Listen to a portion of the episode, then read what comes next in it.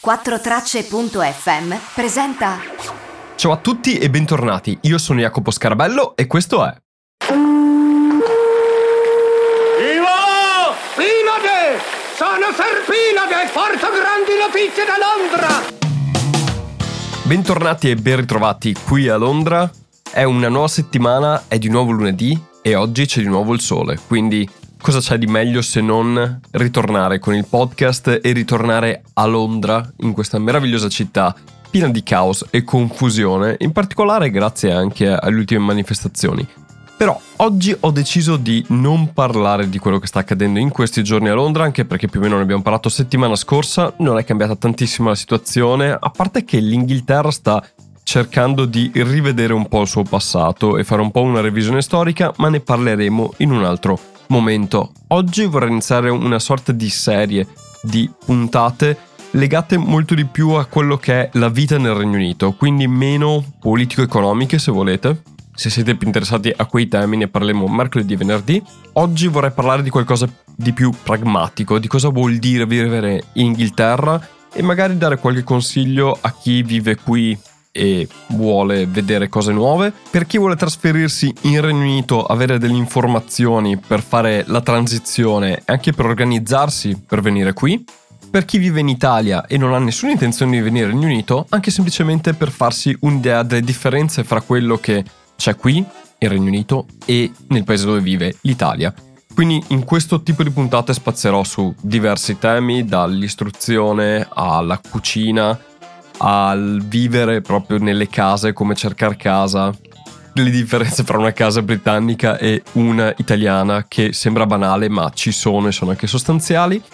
E tanti tipi di queste cose qua, anche come viene vista proprio la qualità nel Regno Unito rispetto all'Italia, quali sono le cose diverse proprio che si vivono qui. Che uno magari penserebbe che vivere qui sia come vivere in Italia, però fa solo più cagare il tempo e costa di più la vita, ma in realtà è abbastanza diverso in molti piccoli dettagli. Quindi oggi vorrei iniziare con un argomento che mi è caro perché in questo momento della mia vita ci sto tornando, che è l'istruzione, o meglio l'università. Nel senso che in questo periodo della mia vita, viste anche le varie condizioni socio-economiche, ho deciso di tornare a studiare e questo mi ha portato a vedere cos'è e qual è il contesto educativo britannico che prima conoscevo solo da distante e ora lo sto vivendo molto più da vicino. E mi sono reso conto parlando con molte persone che non è molto chiaro come funziona e le differenze con quello italiano, ma anche le possibilità che il sistema britannico ha diverse da quello italiano e come entrarci, che è molto più semplice di quello che sembra. Oddio, dipende dal vostro background, dipende dal vostro curriculum, però non è così difficile entrare all'università in Regno Unito e anche a pagare le rette che sono comunque molto più care rispetto a quelle italiane. Ma vediamo una cosa per volta e cominciamo. Allora, partiamo con il sistema dell'istruzione britannica che è diverso da quello italiano. Innanzitutto non esiste la questione di elementari medie superiori, ma ci sono la primary school e poi la high school, che sono un po' più lunghe e vanno a inglobare le medie che vengono spalmate da una parte e dall'altra. Altra cosa, qui le scuole si iniziano all'età di 5 anni, non di 6, quindi quando si finisce la scuola dell'obbligo e si fa l'A-level, che è l'equivalente alla maturità, qui si ha più o meno fra i 17 e i 18 anni, a differenza dell'Italia in cui si ha fra i 18 e i 19. E già qui capirete che siamo già in svantaggio noi rispetto a loro perché si inizia l'università un anno prima.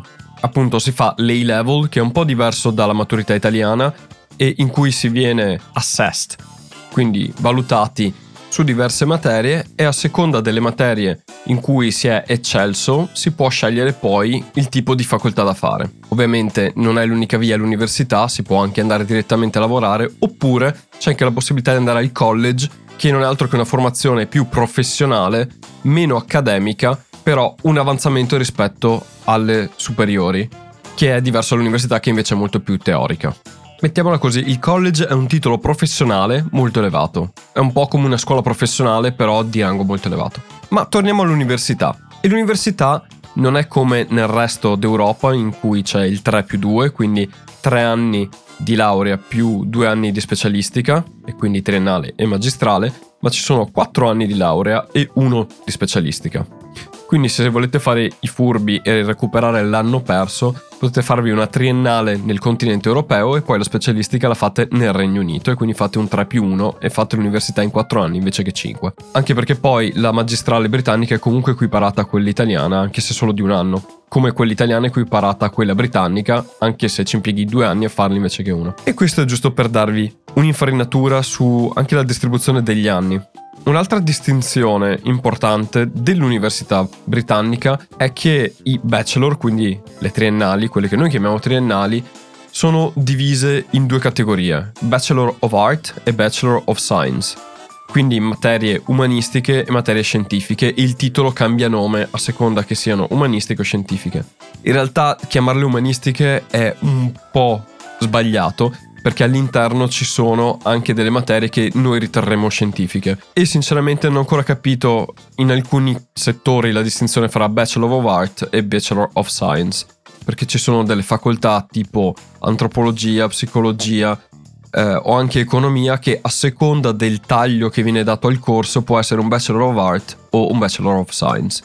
Quindi diciamo che è proprio più l'approccio che la facoltà in sé. Comunque, questo per dire che c'è una distinzione nel nome del titolo. Poi, quando si va in magistrale, la distinzione rimane, quindi ci sono Master of Art e Master of Science. Sempre con questa distinzione. Ad aggiungersi a questo, c'è una cosa molto diversa dall'Italia. In Regno Unito, oltre a una magistrale che è taught, quindi insegnata, c'è anche un master che è di ricerca e viene chiamato Master Philosophy. Quindi invece che fare una magistrale come la faremo in Italia in cui si imparano ancora cose, dopo aver fatto una triennale si può andare a fare un Master Philosophy, quindi a fare ricerca di solo un anno, quindi diciamo più leggera rispetto a un dottorato. Dopo aver fatto un Master of Science, un Master of Art o un Master of Philosophy, si può accedere a due strade. O si è più orientati al mondo del lavoro e quindi si andrà verso un MBA per l'economia, LLM per legge, che sono dei titoli che noi chiameremo master, ossia dei titoli post magistrale e sono diciamo l'ultimo livello accademico delle business school britanniche nel mondo professionale oppure si rimane nel mondo accademico e si entra a fare il dottorato che in inglese si chiama PhD e PhD sta per filosofia doctor perché il rango più alto di educazione in passato era considerato la filosofia e quindi dottore in filosofia, che è un termine generico per dire che si sa la conoscenza in quel ramo, difatti e poi è filosofia doctor in qualcosa. Ora che vi ho dato un po' tutto l'elenco di tutti i titoli e dell'albero delle scelte nel mondo britannico, vediamo più nello specifico come funziona sia un processo di application ma che come funziona la vita qui a livello universitario, come viene percepita anche la laurea nel mondo britannico, perché è diverso rispetto all'Italia. Così, ascoltandovala un po' come ve l'ho detta, può sembrare che uno debba farsi tutta questa serie di corsi e di studi prima di iniziare a lavorare. Invece no, non è così, è solo che dato l'elenco di tutte le cose possibili che uno può studiare nel sistema britannico, però in realtà qui nel Regno Unito si studia molto meno di quello che si studia in Italia, nel senso che dopo che si è fatta la bachelor, quindi dopo che si è fatta quella che noi chiameremo triennale, la gente va a lavorare. E il numero di persone che fanno la cosiddetta magistrale è molto molto più basso rispetto a quelle che la fa in Italia, perché non è necessaria per trovare lavoro, perché il bachelor basta e avanza per avere un lavoro di un certo livello. Quindi capirete che fare la magistrale qui è totalmente un optional e non sono in tanti a farla. Mentre in Italia è molto diverso, cioè se non si ha la magistrale, la cosiddetta specialistica, per molti datori di lavoro, direi la stragrande maggioranza, non viene neanche considerato laureato, ma viene considerato laureato mini quando laureato mini non esiste. Nel Regno Unito invece no, bastano 4 anni e si è laureati, quindi la magistrale la fa chi o se lo può permettere e quindi non ha problemi di rimandare di un altro anno l'iniziare a lavorare e non ha problemi a spendere altri 10.000 pound per studiare, oppure la fa chi ha lavorato un po' di anni e dopo che ha visto cosa vuole fare nella vita e come specializzare la sua carriera, si fa una magistrale, a volte pagata dallo stesso datore di lavoro, anzi è abbastanza frequente. E dopo di quella può fare anche un MBA, perché chi rimane nel mondo del lavoro mediamente ha interesse a fare un MBA, che è un Master in Business Administration, quindi è un master di alto livello che forma chi lavora nel mondo delle aziende per saper gestire ancora meglio le aziende. Mettiamola così. O per chi fa legge c'è appunto l'LLM che è il master in legge e che anche in quel caso là viene fatto per specializzarsi e avere un livello ancora più elevato di conoscenza per la propria carriera di avvocato o comunque di giurista. Quindi come si può vedere è molto diverso rispetto all'Italia in cui si fa la magistrale in maniera obbligatoria e poi eventualmente si fanno dei master. E non è poi così poco diffuso fare un master direttamente dopo la magistrale, cosa che qui sarebbe inconcepibile perché per farlo anche nei requisiti viene richiesto che tu abbia lavorato in determinate posizioni prima di poterlo fare. Perché ho detto tutto ciò? Perché secondo me è molto importante capire che nel Regno Unito la triennale basta e avanza, quindi se voi avete una magistrale e volete venire a lavorare qui, avete già un titolo di studio che la maggior parte delle persone qui non ha. Se avete già una magistrale e volete farvi un corso magistrale, quindi un master qui nel Regno Unito, sappiate che potete accedere con molta più facilità perché avete già un titolo dello stesso rango a cui vi andate a applicare, però la formazione che vi viene data è l'equivalente ad un master specialistico che viene fatto in Italia e il costo è più o meno quello. Ora, cosa dovete fare se volete iscrivervi ad una università qua nel Regno Unito? Beh, la prima cosa da fare è farsi un'idea di cosa si vuole studiare. Ovviamente bisogna partire dal cosa volete fare voi. Dopodiché andate in tutti i vari siti di ranking delle università. I ranking principali sono quello del Guardian, il Times e poi ci sono dei ranking mondiali di università. Quello che vi consiglio di fare è sicuramente guardare il ranking di come è posizionata l'università che state valutando, ma anche di guardare il ranking specifico per la facoltà per cui volete fare il corso, perché può essere magari che l'università per cui vogliate fare il corso sia tra i primi 10, però poi la facoltà per cui volete studiare voi è al sessantesimo posto.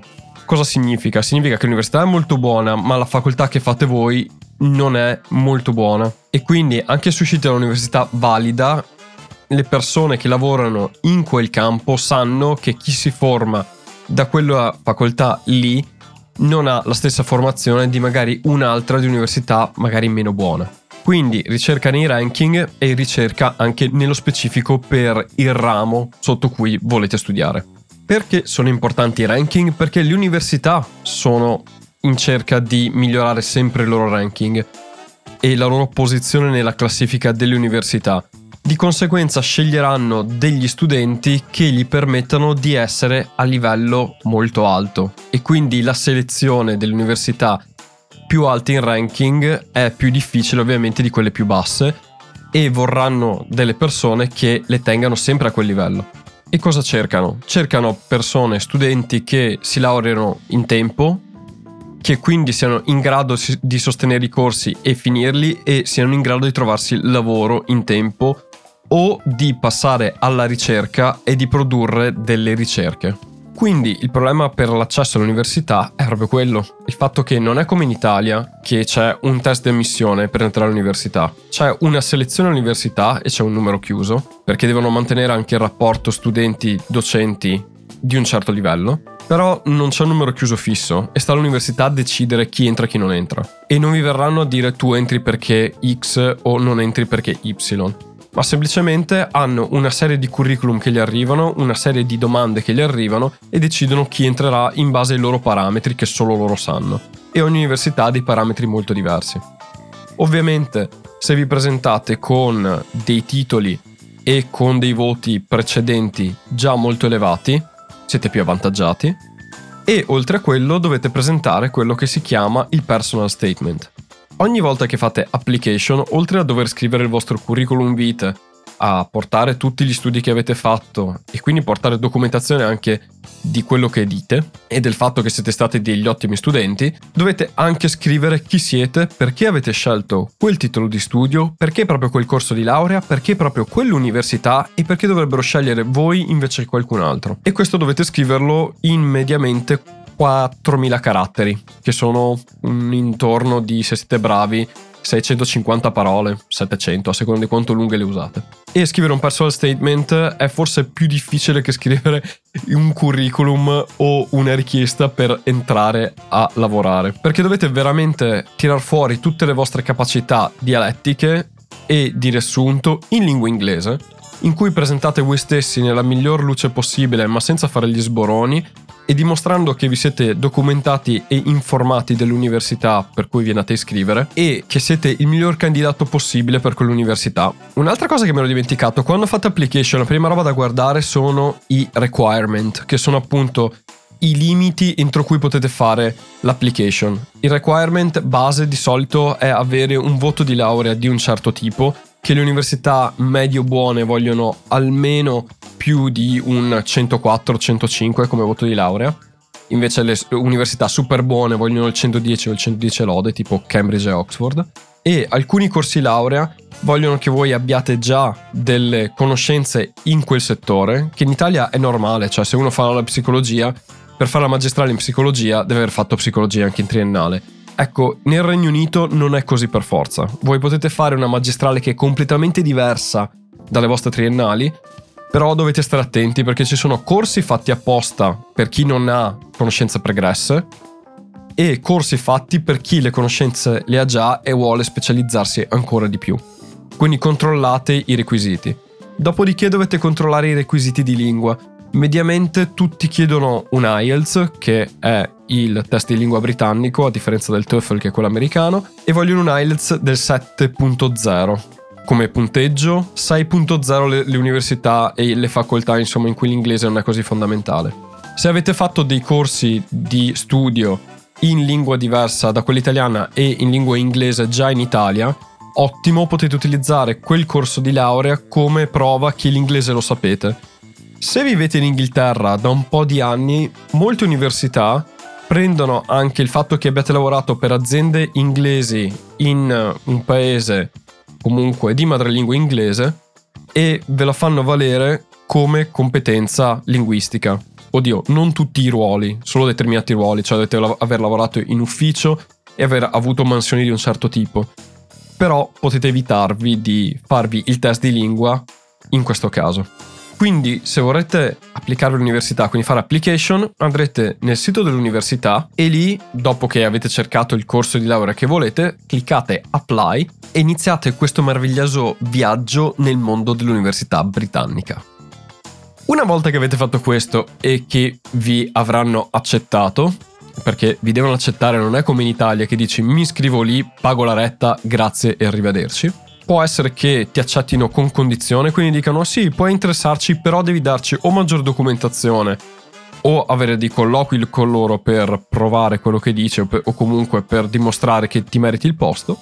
Dopodiché, quando ricevi un'offerta formale, è ora di pagare. E quando è ora di pagare, lì è il tasto dolente, perché l'università britannica costa molto di più rispetto alle università europee in generale, ma decisamente molto di più rispetto all'università italiana. Un corso di laurea triennale va dai 6.000 ai 9.000 pound a seconda dell'università, forse lo trovate anche a meno, università basse, e un corso magistrale va intorno ai, dai 7.000 ai 21 a seconda del corso di laurea dell'università.